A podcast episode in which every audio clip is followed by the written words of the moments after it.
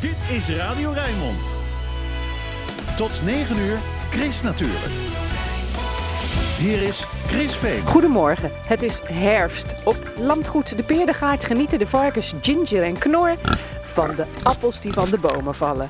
Van de appelsperen en geneeskrachtige kruiden van het seizoen maken ze op de Peerdegaard een zoete nectar, goed voor mens en bij. Ook in de botanische tuin Afrikaanderwijk is het herfst. De zaden vallen. Je hoort over zaden die worden weggeblazen door de wind of zaden die worden meegenomen in de vacht van een vos. De herfst is net begonnen, maar voor de moeder van Bianca Boer is de winter ingevallen. Je leest erover in de bundel Vaste Grond. En de netten gaan uit voor een grootschalig vissenonderzoek in de Biesbos. Je hoort er meer over vandaag in... Chris natuurlijk, met Chris Vemer.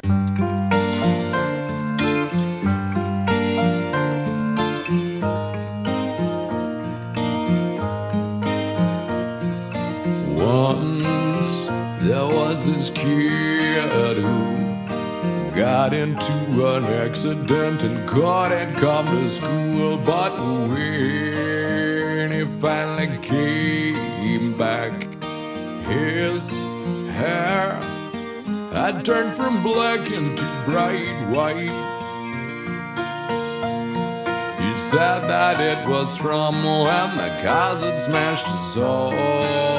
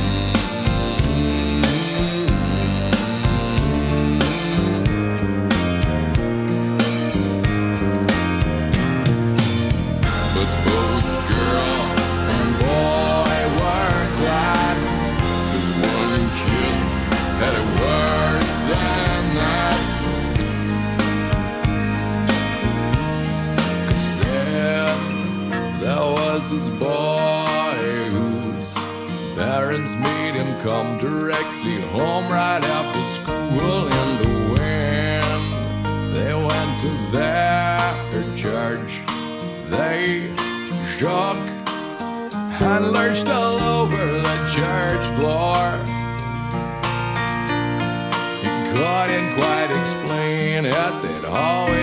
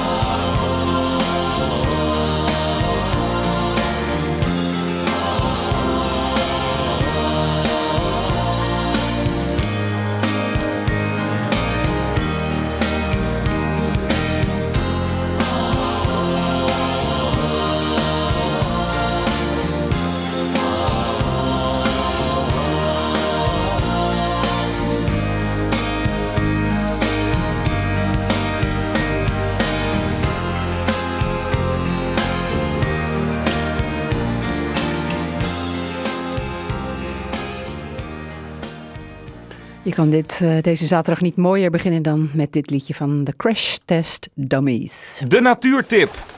Van Chris natuurlijk. Sinds 2018 staan de Haringvlietsluizen af en toe op een kier. Wat verandert er door het openzetten van de sluizen nu precies voor de zoet- en zoutwatervissen in de Zuid-Hollandse delta?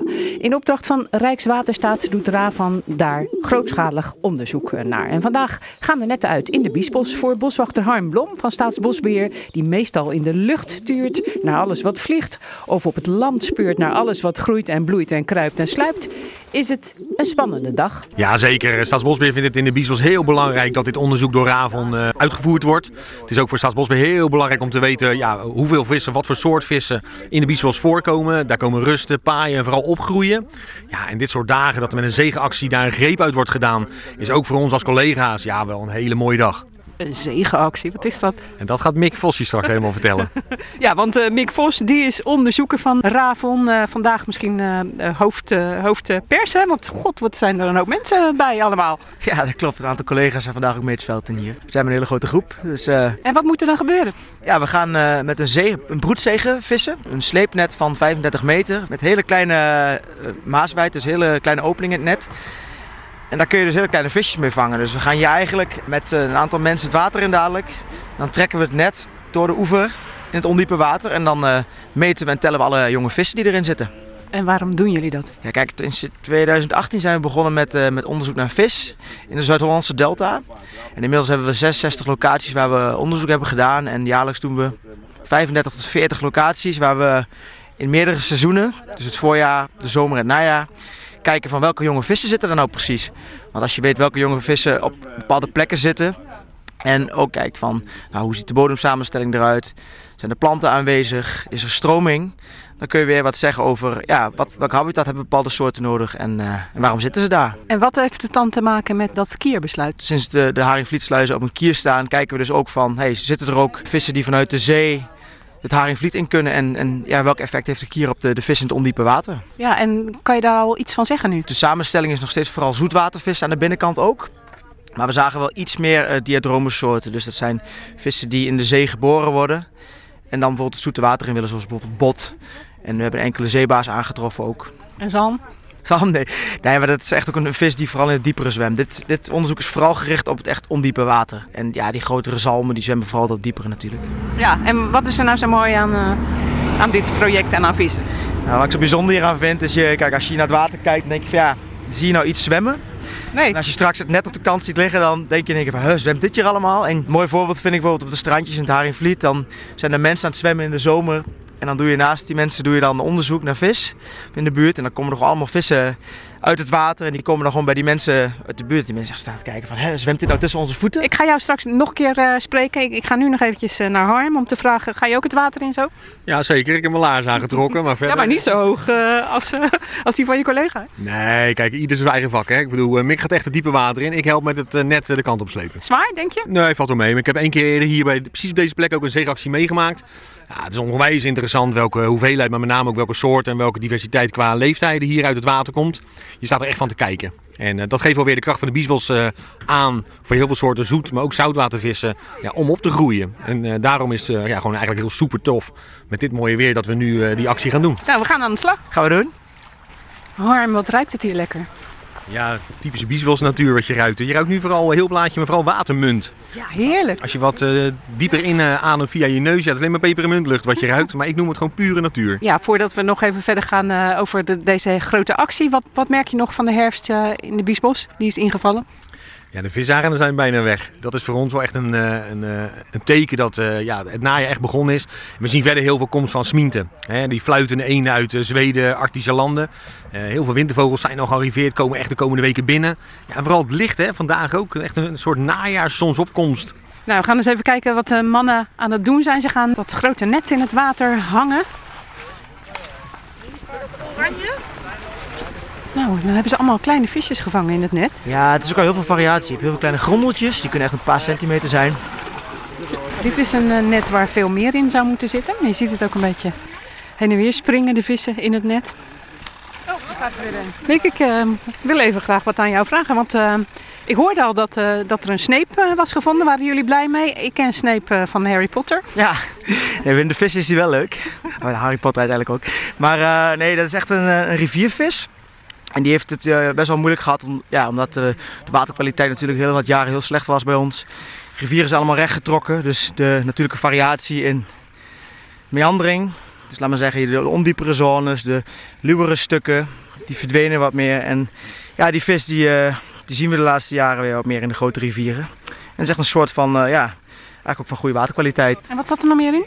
Eh, ja, wat zat er nog meer in? Ik heb een bittervoorn gezien. Dat is ook een leuke soort voor dit soort plekken. Ehm, kleine modderkruiper.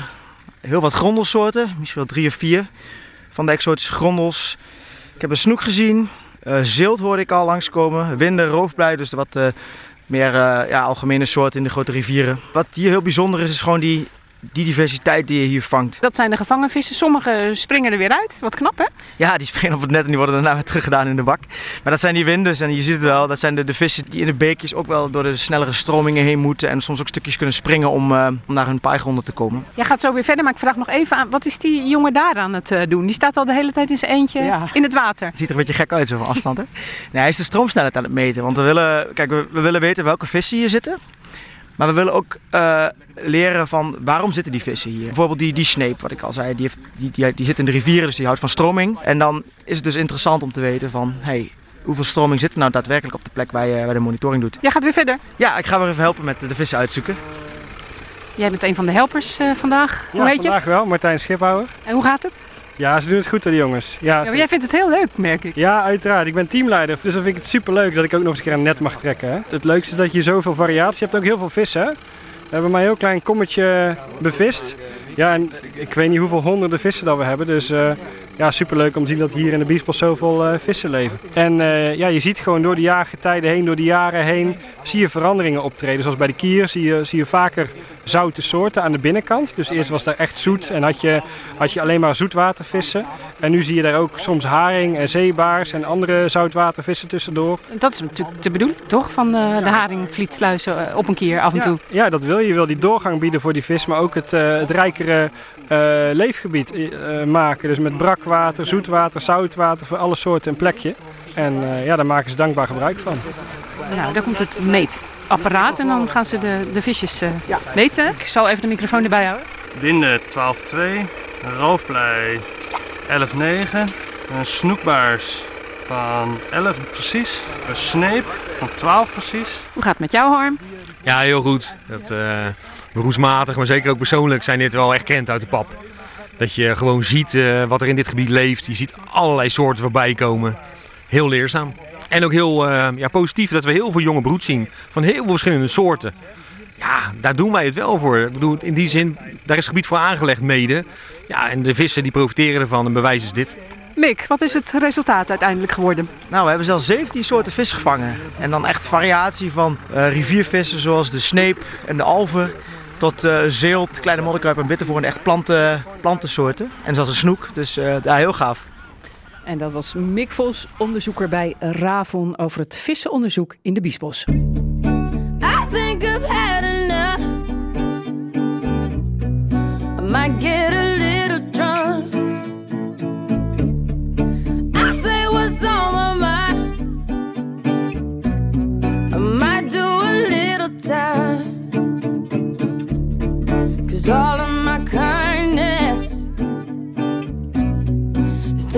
for weakness.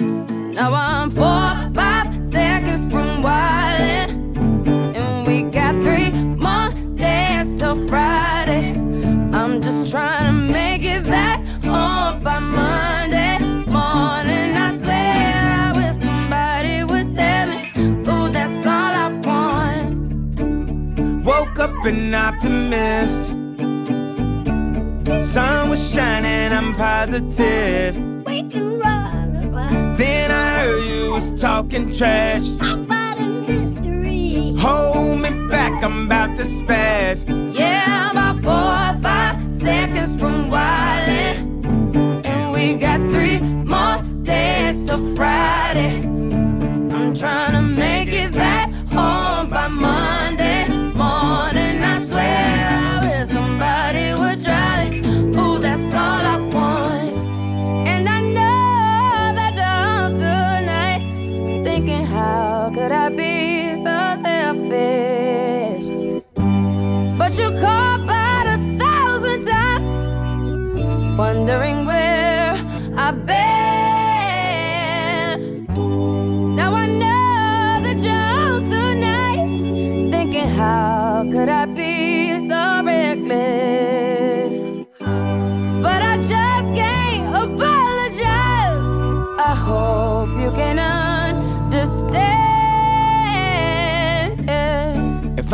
To jail tonight, promise you'll pay my bill. See, they wanna buy my pride, but that just ain't up for sale. See, all of my kindness mhm, is taken for weakness. Now I'm four or five seconds from wildin', Right.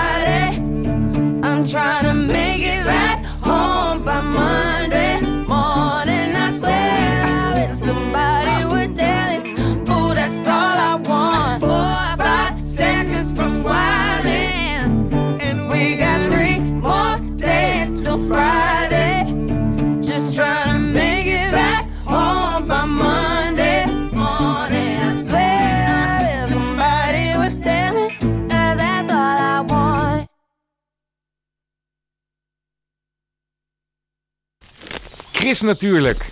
Lekker groen. boerderij. Er lopen paarden rond op landgoed de Peerdegaard in Strijen. Het is een zorg- en activiteitenboerderij. Je kunt er varkens knuffelen, leren moestuinieren. En in deze tijd van het jaar zijn ze op de Peerdegaard druk met het plukken van peren en appels uit de oude boomgaard. Morgen lanceert het landgoed in de Hoekse Waard een nieuw product. En daar horen we meer over van Helen Sturm en Lisette Krijscher. We hebben een prachtige bloemige nectar gemaakt zelf, dus niet honing of zo. Het is echt door menshanden gemaakt van de appels en peren uit de 100 jaar oude perenboomgaard hier. En verrijkt met geneeskrachtige planten die ook bezocht worden door de bijen. Want hier op het landgoed zijn jullie eh, veganistisch, hè? dus er worden geen dieren gegeten, er wordt ook niks van dieren gemaakt. Dus ja, dan heb je een soort honing, zou ik denken. Maar ja, honing, dat is wel gemaakt met hulp van bijen. Honing is inderdaad voedsel voor de bij, wat je van de bij afneemt als mens om op te eten. En wij vinden het fijner om de bij van voedsel te kunnen voorzien eh, en eigenlijk daar de vruchten van te plukken. Dus wij geven voedsel aan de bijen, zij bestuiven dat. Dus de bloemen gaan zij bestuiven, dus de bloesem in de bomen. En uiteindelijk komen daar vruchten van en die vruchten, die gebruiken wij om dit, zelf dit product te maken. Dus wij nemen de rol van de bij over en de bij mag lekker zijn eigen voedsel houden ondertussen. Hey, en wat hebben jullie voor mooie flesjes? Ja, dat zijn dus de vijf nectarflesjes. Voor elk seizoen één en één voor alle seizoenen. En de basis is wat eh Lisette ook al aangaf, onze appels en peren uit de hoogstamboomgaard. Misschien moeten we daar dan even naartoe gaan. Neem de flesjes gewoon mee. gaan we daar naartoe? Ja. Zo, en onderweg naar de boomgaard, dan eh, passeer je natuurlijk ook die prachtige Friese paarden. Heeft ook voor jou eh, weinig geheimen meer, volgens mij, denk ik, Helen. Ja, nee, dat klopt. Ik leef al mijn hele leven met eh, paarden. En ja, het, is, het blijven allemaal bijzondere dierlijkheden, om het maar zo te noemen. Ehm, ja, elk met een eigen karakter. Dus dat is natuurlijk hartstikke interessant. En wat dat betreft geen dag die hier, hier verveelt. Nee, want je ziet hier alles. eh, leuke eenden hier eh, in de poel. Ja, precies. Dit is onze ziekenboeg. En ehm, ja, dit zijn eh, eentjes die uit de industrie komen. En die proberen wij nog een goed leven te, te geven. En dit zijn de eentjes die chronische pijn eh, hebben aan hun gewrichten. En daarvoor hebben ze dus ook eh, een eigen vijvertje gekregen. Zodat ze lekker kunnen zwemmen en niet te veel hun pootjes hoeven te belasten. We ondersteunen ze dan ook met kruiden. Dus kruiden die in de nectar zitten, zijn ook de kruiden waar we weer de dieren hier op het erf mee ondersteunen bij chronische klachten. Lisette en ik hebben elkaar twee jaar geleden weer wat beter opnieuw leren kennen. En ehm, met name ook vanwege dat zij de dieren goed kan ondersteunen met die medicinale kruiden. En toen hebben we ook gekeken van ja, wat is er nou voor product wat je echt kan maken, wat gerelateerd is aan de peerdegaard. Ehm, omdat we hier zoveel ja, al hebben. En zo'n hele mooie boomgaard vol met eh, fruit. Daar hebben we dus over nagedacht samen met Maartje Borst. Zij is een eh, hele bekende vegan ja, chefkok zou je kunnen zeggen. Uh, ze heeft een aantal boeken ook geschreven, ook samen met Lisette trouwens. we lopen al uh, onder de, wat zijn dit, appels of peren? Ja, dit zijn peren. We zijn nu bij een maagdenpeer. En uh, dit is dus een boom die al sinds 1915 hier staat. Want de oorspronkelijke boomgaard is in 1915 aangeplant. Toen gingen heel veel boeren overstappen van akkerbouw naar fruitteelt, omdat er op dat moment een landbouwcrisis was. Ja, een beetje vergelijkbaar misschien als, als nu. dus dat vergde dat veel boeren een transitie ondergingen. Um, en nou ja, dat, dat heeft hier geresulteerd tot een boomgaard. En nu is natuurlijk de tijd dat de vruchten geplukt worden.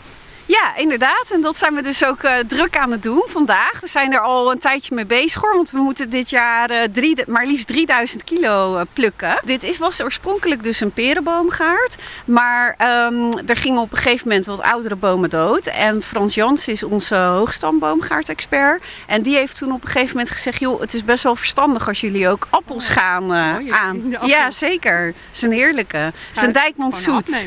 Ja. Mm. Heerlijk zoet. Ja, ja Dijkmond zoet, inderdaad. Ja, deze plukken we dus niet, deze Dijkmond zoet. We plukken met name de Bremley Seedling uh, dit jaar en de Goudrenet. Dus die we... zijn dan geschikt voor die, ja, die nectar die jullie maken?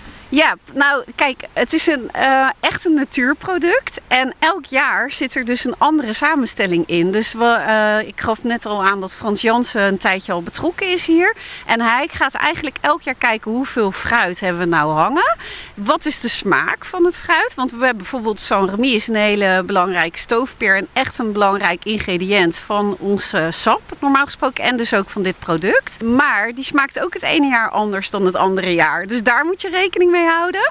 Plus, uh, het ene jaar heb je heel veel Saint-Remy, het andere jaar heb je heel veel legipontperen. Nou, hetzelfde geldt voor de appels. De ene keer heb je heel veel Dijkman zoet, de andere keer heb je heel veel Bremley Seedling, heel veel Goudrenet. Dus je gaat eerst kijken van wat hebben we nou allemaal, hoe smaakt het? En dan ga je nadenken welke blend gaan we ervan maken. En dat is gelukkig iets waar Frans ons bij ondersteunt, want na al die jaren vind ik dat nog steeds heel ingewikkeld. De reden waarom wij nu ook appels hebben, is voor de diversiteit van de boomgaard. En ook dat als je een keer een ziekte krijgt, dat je niet uh, in één keer je heel je boomgaard kwijt bent, bijvoorbeeld. Maar daarnaast is het bijkomende voordeel dat we dus nu dit mooie product kunnen maken. Want daarvoor heb je echt een combinatie van appels en peren nodig. En alleen peren was te weinig geweest. Dus en wat kan je er dan mee? Opdrinken? Opdrinken. In één keer? Nou, dit is een heel klein flesje. Nee, nee want het, je moet het zien als iets heilzaams, iets medicinaals. Het is heel hoogwaardig. Je hoort al hoeveel arbeid erin is gegaan. En het is ook rijk aan geneeskrachtige kruiden. Dus ik zou het echt meer zien als een soort honing. Het is echt geen honing, daar vergelijken we het ook niet mee. Maar qua gebruik kun je het er wel mee uh, vergelijken. Dus een theelepeltje zo voor een keelverzachting of gewoon lekker in je thee. Oh, pruimen ook nog, ja. Ja, ja, dit zijn uh, kwetsen die hier hangen. Dus een hele boom vol. Dit is ook weer een hoogstamboomgaard. Want wij, als we hier een nieuwe boom neerzetten, dan is het altijd een hoogstamboom. Dat is natuurlijk totaal niet efficiënt om uh, te plukken en te oogsten. Maar wel gewoon van grote ecologische waarde. En dat vinden wij ook belangrijk. Dus wat ik al zei, we willen echt in harmonie met de aarde, met de natuur, met de dieren, willen wij graag samenleven. Maar hoe merk je dat dan bijvoorbeeld? Dat het zo goed is voor, voor de natuur? Nou, een hoogstamboomgaard is, of een hoogstamboom bedoel ik, is eigenlijk een ecosysteem aan zich. Dus er gaan heel veel insectjes in de bast. Uh, er kunnen heel veel vogeltjes kunnen zich uh, uh, voeden, kunnen erin rusten, kunnen erin nestelen. we hebben de uilen die hun elskuikens erin opvoeden. Die randzuilen? Ja, precies. Dus de randzuilen die voeden echt hun kuikens op hier. En ze leren ook vliegen in zo'n hoogstamboom. Dus ze kunnen van de ene tak naar de andere tak overhippen. en ja, we hebben ook spechten. We hebben gewoon één grote biodiversiteit aan, uh, aan vogels. En uh, ja, dat, dat tref je sneller aan in zo'n hoogstamboom dan in een laagstamboom. Omdat een hoogstamboom veel meer voedsel en ja, bescherming te bieden heeft. Hé, hey, daar staan de varkens. Dat zijn de, ja, toch wel de lievelingsdieren, denk ik, van de meeste mensen hier uh, ja, op het landgoed. Ja, zeker. Dit blijven toch uh, onze beroemdste bewoners, Ginger en Knor. Ze geven twee keer per maand geven ze een workshop aan mensen ja, uit heel Nederland. Komen ze hier natuurlijk naartoe om met hun te knuffelen. Zal ik ze de rest van het appeltje geven? Nou, dat vind ik Het is een beetje een lastig interview, ja, toch elke keer zo'n hap nemen? Ik denk dat ze dat hartstikke lekker vinden. En uh, ik zou voor Ginger gaan. Die ligt daar nu tegen de bomen aan. Kijk eens wat ik voor jou heb. Een heerlijk appeltje. Nou, volgens mij uh, valt het in de smaak. Zo, jij weet dat glad is hier zeker. En dan nu wat er in een nectar allemaal kan. Bijvoorbeeld in de herfst. Nou, je staat hier voor een prachtige bloeiende nog Echinacea. Rode zonnehoed, wellicht bekend eh, met griep. Als je je niet zo lekker voelt, dan neem je wat druppeltjes Echinacea tinctuur. En engelwortel verwerken we erin. Vlierbes, roos, rozenbottel. En dat is er nu allemaal in de Dat herfst. is er dus nu gewoon allemaal. De wortel is geneeskrachtig van die Echinacea, maar je ziet hij bloeit. Dus dat laat ook zien van, hé, hey, ik ben present, ik ben eh, alive. Dus ja, dan gaan we de Echinacea oogsten. En, dan, hoe doe je dat dan oogsten? Want wat, dan pluk je hem af of wat doe je? Nou, we gebruiken zowel de wortel als de bloem. Dus op een gegeven moment, als de bloem is afgestorven, gaan we de wortel oogsten. Maar nu willen we natuurlijk zoveel mogelijk de bestuivers ondersteunen. En we zien dat die bloeit. Dus op een gegeven moment gaan we wel ook die koppen eraf halen en daar wat van gebruiken. Ja. Maar dit is dus de medicinale kruidentuin. Dit is de medicinale kruidentuin, maar ook de eetbare tuin. Dus alles zit hier door elkaar. Wat we eten, voor de bestuivers, voor de hazen. En dus ook waar wij gebruik van maken voor de nectar. Je ziet hier naast goudsbloem staan. Die zit weer in een andere nectar verwerkt. Achter je hier ligt de engelwortel, de angelica. Hij is nu natuurlijk al helemaal op zijn retour. Maar het is zo'n krachtige, prachtige plant die in de lente echt vol zit met bestuivers. Maar wij gebruiken de wortel. Dus we kunnen de bestuivers lekker ervan laten snoepen. En dan langzaam sterft dat af. Gaat al die kracht in die wortel zitten. En dan in het najaar kunnen wij hem oogsten. En dan verwerken we hem dus in de herfstnectar. Zullen we nog even kijken naar al die flesjes? Je hebt ze nou in je zak gedaan. Jullie zien dit ook een beetje als een eh, ja, geneesmiddel. Ja, misschien een genotmiddel, maar ook een klein beetje een geneesmiddel. Of valt dat mee? Een ondersteunend genotsmiddel. Wat je lichaam ondersteunt in het juiste seizoen. Dus als we bepaalde kwaaltjes hebben, een snot, snotneus of een beetje vermoeid door het veranderen van het seizoen, dan zijn er bijna altijd wel planten in de natuur die precies daarin kunnen bijdragen. Nou, daar hebben we natuurlijk naar gekeken. Bijvoorbeeld hier hebben we de winter. Dan zou je kunnen zeggen, in de winter groeit niks. Nee, maar we kijken wel verder. Welke planten zijn er nou bijvoorbeeld goed om wat zonne-energie te geven? In de, in de winter hebben we een beetje zo de blues, de winterblues. Welke planten geven ons wat meer licht in de duisternis? En daarnaast zijn er ook nog wat evergreens. Bijnaam evergreen is de den bijvoorbeeld, altijd bladhoudend. Vroeger namen we hem naar binnen om het leven te vieren, het licht te vieren. Nou, die verwerken we dus ook in deze winternectar. Ja, en nou ja, de herfst is eigenlijk een paar dagen begonnen. Wat eh, voor kwaaltjes denk je aan in de herfst? Toch wel ook een beetje die moeheid hè, van de transitie. Beetje griepje, beetje snotje. Ja, dat is toch wel eh, denk ik de meest voorkomende. En dan gaan we dus ons immuunsysteem ondersteunen. En het bloed opbouwen met vitamine C-rijke bessen. Zoals de rozenbottel, zoals de vlierbes. En dat zit hier allemaal in. Nou, morgen wordt de zoete nectar gelanceerd op de Peerdegaard in Strijen. En vanaf die dag zijn ook de flesjes te koop. En ik heb een verrassing, want er is één luisteraar en die kan vier flesjes voor ieder seizoen één winnen. Wat je moet doen om kans te maken is te bellen naar Rijmond 010 436 4436. Chris Natuurlijk. De weekendbijlage. Wat staat er in de weekendkrant over groen, natuur en milieu? Je hoort het in het overzicht dat ik samenlees met Martin van der Boogaard. Martin, jij begint met het eerste bericht ook over iets vitaminerijks eh, in deze tijd van het jaar. Ja, we gaan gelijk eh, naar de andere kant van de wereld. CO2-vrij hoor, we blijven gewoon hier in de studio. Het, eh, het Nieuw-Zeelandse eiland eh, Rakiura, ik denk dat je het zo uitspreekt, wordt eh, compleet roofdiervrij gemaakt. Maar ja, is dat een goed idee? Dat vraagt de Volkskrant eh, zich vandaag af in de wetenschapsbijlage. Volgens biologen is het de enige manier om inheemse dieren te redden. Het AD geeft 10 tips om deze herfst met kinderen naar buiten te gaan. Bijvoorbeeld eh, hoe je een dromenvanger kunt maken van mooie gekleurde herfstbladeren die je buiten hebt gevonden. Gaan we naar de egelopvang in eh, Papendrecht. Die roept iedereen op om dit weekend egels te tellen in de tuin, als je die althans hebt. De jaarlijkse landelijke egeltelling is een initiatief van de Zoogdiervereniging. Het aantal egels neemt eh, al jaren af en de Zoogdiervereniging wil weten of dat misschien te maken heeft met de droge zomers, want dan kunnen egels niets te eten vinden. Net als andere dierenopvangcentra zat, eh, zat ook die in Papendrecht afgelopen zomer vol verzwakte egels. Volgens een woordvoerder komt het bodemleven nu gelukkig weer op gang sinds het geregend heeft. En over bodemleven gesproken, de bodemdierendagen zijn begonnen tot en met 5 oktober. Tel je dus niet uh, alleen de egels nu dit weekend, uh, maar ook in het hele land naar het leven onder onze voeten. Onze onderburen, daar maken we dan kennis mee. En dit jaar is er speciale aan, aandacht voor bodemdieren in de stad. En dan is er goed nieuws voor mensen met blaasontsteking, want eh, cranberries die werken daar heel goed tegen, schijnt. En eh, de oogst van eh, de cranberries op Terschelling is in volle gang, schrijft het AD. En hoe? De kwaliteit is top dit jaar. Schipbreuken rond 1800, even een beetje, eh, brachten de bitterzure bes naar het Waddeneiland Ja. van Sildestrandjutter En weet je waar, waarom ze die meenamen dan? Eh, ik denk tegen de scheurbuik. Ja, heel goed, Martin Hey, van der Boogaard. Met het groene nieuws uit de weekendkranten en daarbuiten. Dankjewel. Gaan we door met het weerbericht. Dat komt van Ed Aldus. Ed, goedemorgen. Dag Chris, hele goede morgen. Dit eerste weekend van de herfst. eh, wat heeft het eh, weekend te bieden op dat gebied? Voor qua weer. Ja, nou, het wordt een weekend met twee gezichten. Eh, vandaag de minste dag, morgen de beste dag van het weekend. Eh, we zien op dit moment eh, dat het af en toe regent. Niet overal. De neerslag is ook eh, ja, heel grillig verdeeld. In Nieuwekerk aan de IJssel eh, bijna 8 mm gevallen vanaf middernacht. Ja, dat hoorde ik. Ja, bijvoorbeeld dat gisteren was er dan bij ons in Rotterdam heel weinig regen. En dan verderop was het echt een enorme hoosbui. Ja, klopt. Gisteren was dat inderdaad in de, in de avond ook al duidelijk dat de kuststreek meer regen had dan landinwaarts. En in Zuidland bijvoorbeeld is maar een paar tiende millimeter tot nu toe gevallen. Nou hangt allemaal samen met een, eh, een storing natuurlijk die op dit moment over onze regio trekt. Hij zwabbert een beetje over onze regio. Dus eh, voorlopig is het bewolkt. Af en toe dus regen, maar ook droge perioden. In de loop van de middag dan wordt het van het noordwesten uit droog. Ehm, dan kan zelfs in het westen van de regio de zon wel af en toe tevoorschijn komen. De maximumtemperatuur die komt uit op een graad of 16. En de wind die waait boven land zwak tot matig. Aan zee vrij krachtig op dit moment.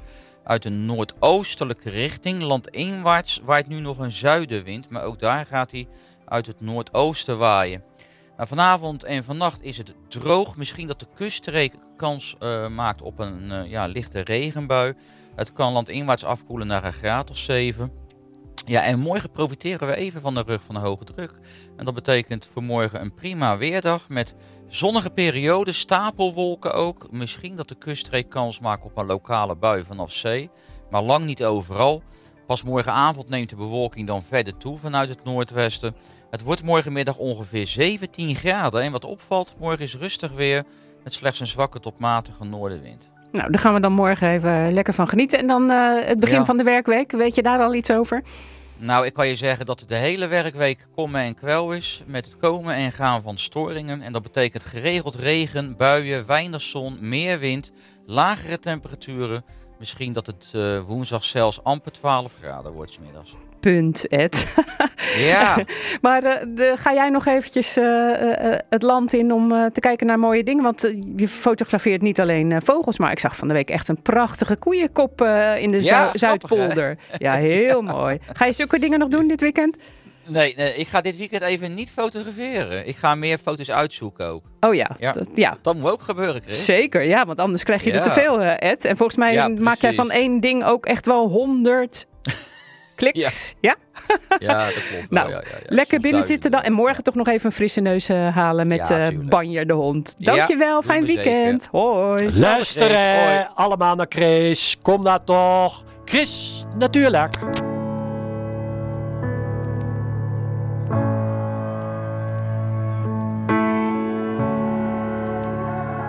There's no pain in paradise, no heartbreak in heaven, no Mondays or traffic lights. How could it be real? You're up near the satellites, you left in a second. Yeah, that was the only time the earth stood still.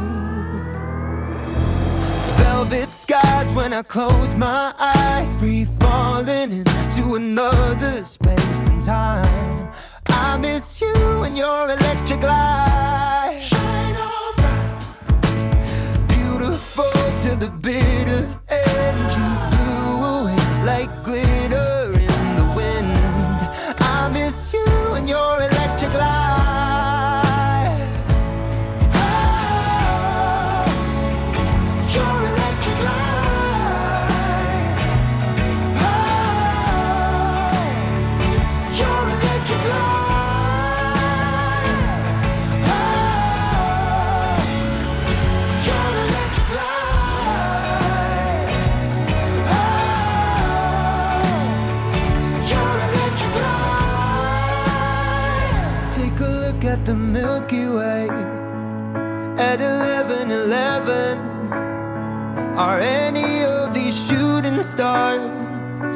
a message from you?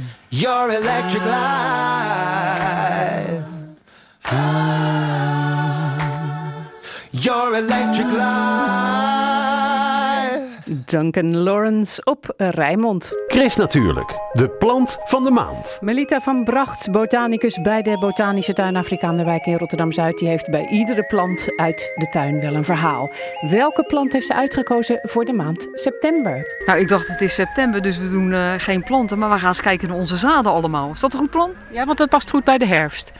Nou ja, ze zijn nu allemaal rijp, dus we kunnen van alles en nog wat ontdekken. We staan hier bij een, eh, bij een plant en die ziet eruit als een... En dan vraag ik aan jou, wat denk je dat het is? Ik moest even nadenken, maar een kastanje.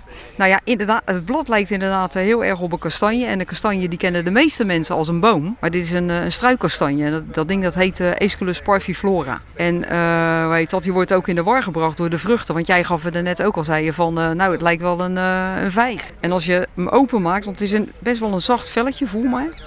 En het grappige is dat hij, eh, hij is nu nog helemaal wit als je hem openmaakt. Daar komt hij. Ja, dan lijkt hij eigenlijk wel op een kastanje. Ja, alleen hij heeft dan een wit velletje. Ja. Dus nou, eh, die anderen die komen er al bruin uit. En kan je die eten? Ik heb het nog nooit gehoord, maar eh, ik kan, weet ook niet alles. Oké, nou, er staan ongetwijfeld veel meer zaden nu in de tuin. Ja, we gaan eens even in de rond te lopen. Kijk, hier staat ook een hele mooie. Dat is grootmoeders oorbel. Zie je ze? En dat, eh, dat ding dat heet eh Leicesteria formosana. Dus ze ziet eruit, nou ja, echt als een oorbel. Als een trosoorbel. Zo'n hele grote, zo'n, eh, echt zo'n showy ding, zullen we maar zeggen. En het ding dat komt, nou zegt de naam zegt het al, hè, die komt uit Formosa vandaan. Hè. Dus Japan is het dan. En eh die wordt afgeleid door een kat, zie je dat? Ja, want het viel me op dat jullie tegenwoordig ineens die kat, maar ook nog een, een zwart-witte kat. Wat hebben jullie veel katten ineens? Ja, waar ze vandaan komen, we hebben geen idee. En het is zelfs zo dat eh, twee weken geleden hadden we zelfs kittens in de tuin. En we gelijk eh, stichting eh, Zwerfkatten opgebeld. En gelukkig hebben ze moederpoes en de vier kittens kunnen vangen. Oh, gelukkig. Maar ik dacht, misschien hebben jullie ze zelf wel uitgezet tegen de ratten hier of zo. Nou, dat eh, hebben we niet gedaan, maar kennelijk is het hier goed toeven. Want ze, ze zijn ook ja, niet echt heel erg schuw. Ze komen ook niet op schoot zitten, maar ze lopen nou ja, door de tuinen. Maar ik heb sindsdien, moet ik eerlijk zeggen, geen rat meer gezien. Dus misschien helpt het. En dan staan we gelijk weer bij de volgende. Want nou we toch over zaden bezig zijn. Hier staat de tweekleurige springbalsemien. Die heb ik heel veel gezien eh, in de natuur. Ik, ik denk dat je de, de reuzenbalsemien Ja. bedoelt. Oh. Kom, we gaan naar die reuzenbalsemien. Oké. Dan kan je het verschil zien. En ik denk dat jij deze gezien hebt in het Biesbos. En daar is die echt een invasieve exoot. Dus daar worden ze helemaal niet vrolijk van. Het is wel een hele goede bijenplant en hommelplant. Want die zijn echt, nou, die beesten zijn er hartstikke gek op. Dus alle imkers, die vinden dit natuurlijk ook een prima plant. Maar hoe houden jullie de plant dan hier in toom? Nou, ten eerste staat hij bij ons niet langs het water. Dus dat is ook wel fijn. Want dat betekent als er een zaadje uitkomt en wij denken van, eh, hè, want we laten hem hier zo, eh, staat hij bij andere soorten impatiens. Hè, want we hebben de, de, de gele, we hebben de tweekleurige en deze. En wat wij dan doen is, wanneer wij denken het is te veel, dan trekken we hem gewoon eruit. Maar staat hij langs het water en je bent te laat, dan valt het zaadje in het water en drijft het met het water mee. Ja, dan is het binnen no time is het aan de overkant. Of ergens anders. Kijk, zijn we beland bij het boshavikskruid. Maar je ziet wel, als je naar die zaden kijkt, zo voorzichtig plukken we ze eraf. En nu waait het ook nog een beetje. Dus we gaan hem eens loslaten. Ik vind altijd een parachute, daar gaat hij. Let op. Oeh, en weg is hij. Leuk hè? Ja. Dus dat is net zoals een paardenbloem. Maar hij ziet er ook wel een beetje uit toch als een paardenbloem, dat gele bloemetje. Ja, het is ook, want de paardenbloem is ook een composiet. Dus die heeft ook inderdaad van die eh, lintbloemen. Dus eh, een beetje hetzelfde inderdaad. We lopen naar de volgende toe. Zullen we naar de goudsbloem misschien? Dat is ook wel een leuk zaadje. Ja. Hè, dit zijn de zaden van een goudsbloem. En, en als je zo kijkt, dan lijken het net een beetje stekelige rupsen. En die blijven natuurlijk heel makkelijk hangen in zo'n vacht van een, eh, van een dier, zodat ze ergens anders eh, terechtkomen. Een hert of, eh, ja, Een vos. of een vos of een konijn, een haas, noem het maar op. Of aan onze broekspijpen blijven ze hangen. En dan ga ik, weet dat, gaan we nu kijken naar eentje die doet dat nog sterker. Die staat vlakbij, dat is de agramonie. Dan moet je eens voelen, joh. Want dat lijkt net een, eh, want wij, die ken je ook wel, zo'n... eh, Oh, een klit. ja, weet je wel, zoals eh, kleefkruid of... en dat doet deze ook heel erg. Maar is ook een hele mooie plant, hè. Die ook goed voor de bijtjes. Er komen mooie gele bloemen uit. Dus we gaan volgend jaar gaan we wel eens kijken als die bloeit naar de gele bloemetjes. Ja. En deze gooien we weg. Dan, Komt hij straks weer ergens in de tuin. Dan komt hij weer terug. Melita van Bracht hoorde je vanuit de Botanische Tuin Afrikaanderwijk in Rotterdam-Zuid. En volgende maand dan hoor je haar weer met een nieuwe plant van de maand.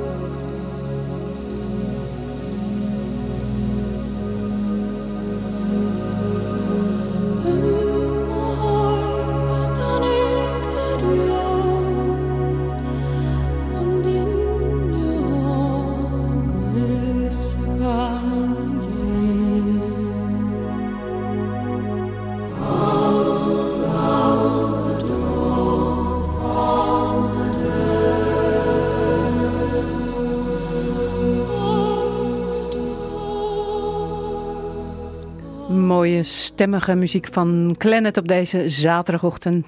Theme from Harry's Game. Chris natuurlijk.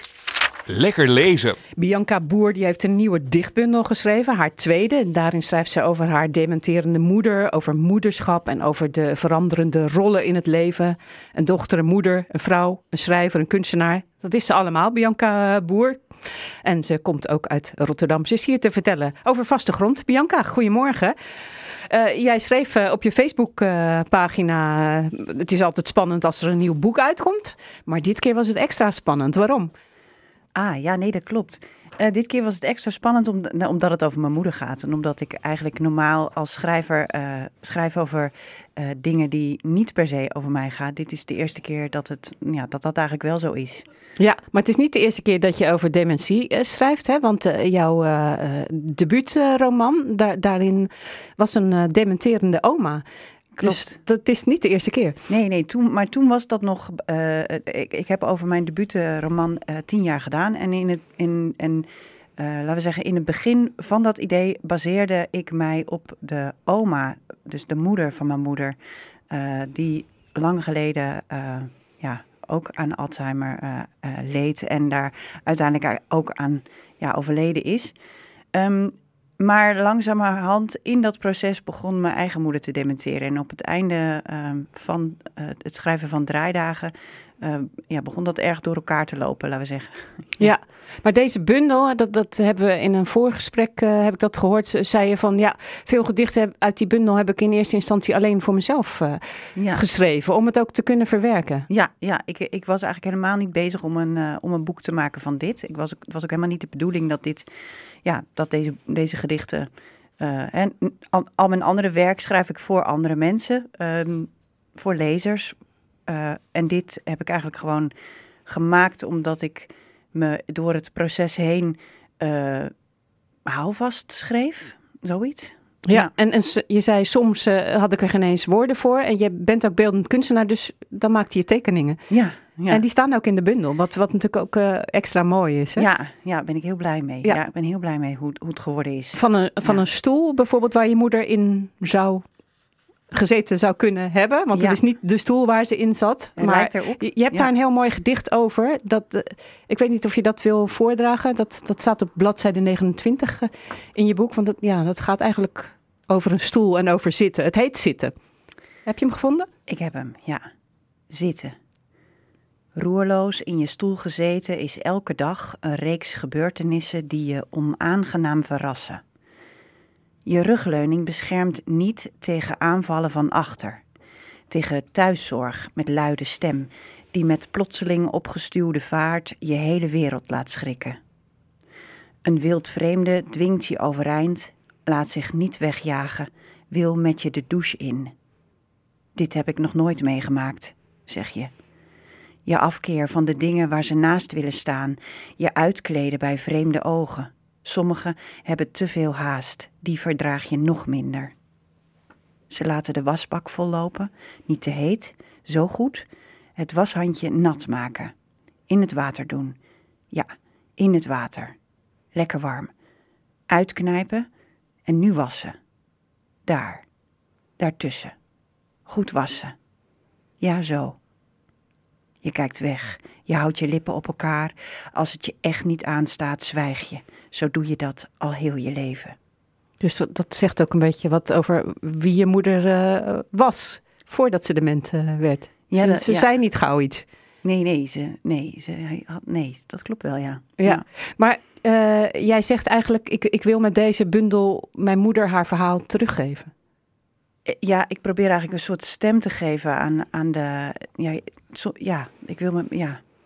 Ja, want eh, misschien moeten we dan ook nog eventjes eh, zeggen eh, wanneer het begon met, hè, wanneer je dat merkte. Want daar heb je ook een heel mooi gedicht over geschreven. En ik denk dat mensen die een dementerende in de buurt hebben, dat ook goed herkennen. Ja. Achteraf misschien wel. Dat is het gedicht, even kijken, plattegrond. Ah ja, ja. Nee, het begon eigenlijk. Van, de hele bundel begon ietsjes eerder. maar met het, met het hele lange gedicht Vaste Grond. Ik vermoed dat dat te lang is. Eh, maar dat is eigenlijk de allereerste keer dat ik erover begon te schrijven. Omdat ik eh, al, alles wat ik erover inmiddels eh, had gedacht. ja, er, erover kwijt wilde, zeg maar. En plattegrond was eigenlijk, ehm, gaat over hele kleine dingen vergeten. En zal ik het even Ja, lezen? ja. Plattegrond. Wat is een huis als ik uit jou verdwijn? De kaasgaaf vind ik in de koelkast. Natuurlijk geef jij de planten water. Boodschappen doe je in je hoofd. Droge aarde, briefjes. Dit is het aangrenzende deel. De gordijnen gaan dicht voor het lange afscheid. Straks woon jij alleen nog in mij. Vind je het moeilijk om, om want het is natuurlijk zo'n eh, iets wat zo dichtbij je komt, om, om daarover, de, ja, om dit voor te dragen bijvoorbeeld, zo'n gedicht? Dat laatste zinnetje vond ik wel. Oh ja, ja. Net ja, dat, van straks woon jij in mij. Ja, ja, ja. Alleen nog maar, ja. Ik heb natuurlijk mijn dochter gekregen en ik, ik kom uit mijn moeder. En dat zit er ook heel erg in, die, die vrouw, de vrouwen, zeg maar. De, de, de vrouwelijke lijnen. Ehm, vind ik het moeilijk? Nou, misschien toch wel. Ja, want je hebt al ook al eh, gedichten voorgedragen hier en daar. En toen merkte je ook dat mensen daar best heftig op reageren. Ja, ja de, eh, de, de, voor heel veel mensen is het helaas zo dat Alzheimer niet ver weg is uit hun leven. En eh, sommige mensen ja, raken heel erg geëmotioneerd. Ik had laatst een mevrouw die huilend de zaal verliet. Ja. En dan, hoe sta jij daarin dan? Doorgaan. Nou, ik, ja, sowieso. Sowieso. En, en eh, dat, dat mijn woorden iets in iemand anders eh, oproepen, dus ehm, iets raken, dat vind ik eigenlijk alleen maar mooi. Ja, dat ja, is ook. dat, dat snap ik. Zullen we er, er nog eentje eh, Ja, er nog voordragen? En Ja. dat was dan... ehm, ja, die oproep, dat vond ik ook een hele Mm. mooie. Hè? Want dan, eh, uiteindelijk moet je moeder het huis uit. Uiteindelijk is mijn moeder, eh, is mijn moeder naar een verzorgingshuis gegaan. En dat is altijd, eigenlijk altijd eerder dan je daar zelf klaar voor bent. Dus ik heb een, het is een soort van grappige oproep gedaan ehm, aan de bewoners die daar al wonen. Want je komt boven aan de wachtlijst eh, en, je, je gaat pas eh, van die wachtlijst af als er iemand overlijdt en er dus een plekje is op de afdeling. Dus ik deed een oproep. Hier volgt een dringend verzoek aan de bewoners van afdeling B kleinschalig wonen in Kastanjeheem. Gelieve komende twee weken het eigen sterven uit te stellen, ten einde de dochter van de vrouw die wegens urgentie bovenaan de wachtlijst is geplaatst, tijd te geven te wennen aan het idee dat haar moeder na 46 jaar tegen haar wil gaat verhuizen. Hoewel de dochter verwacht dat twee weken niet genoeg zullen zijn, heeft zij evenwel aangegeven in deze termijn te zullen berusten als alle betrokkenen hun medewerking toezeggen. Bij voorbaat dank.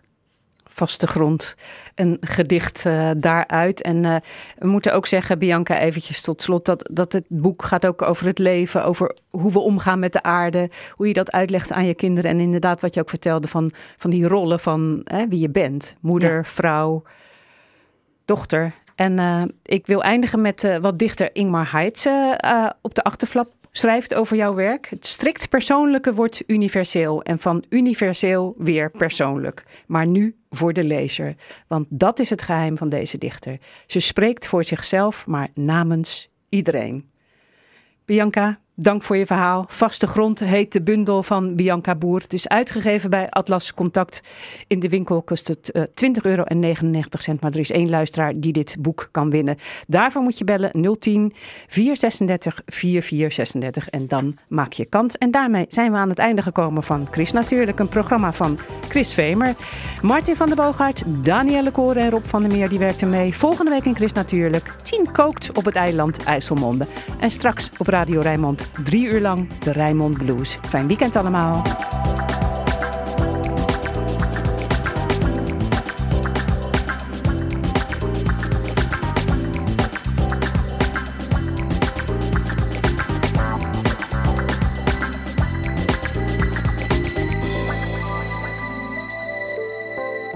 Chris Natuurlijk. Kijk ook op chrisnatuurlijk.nl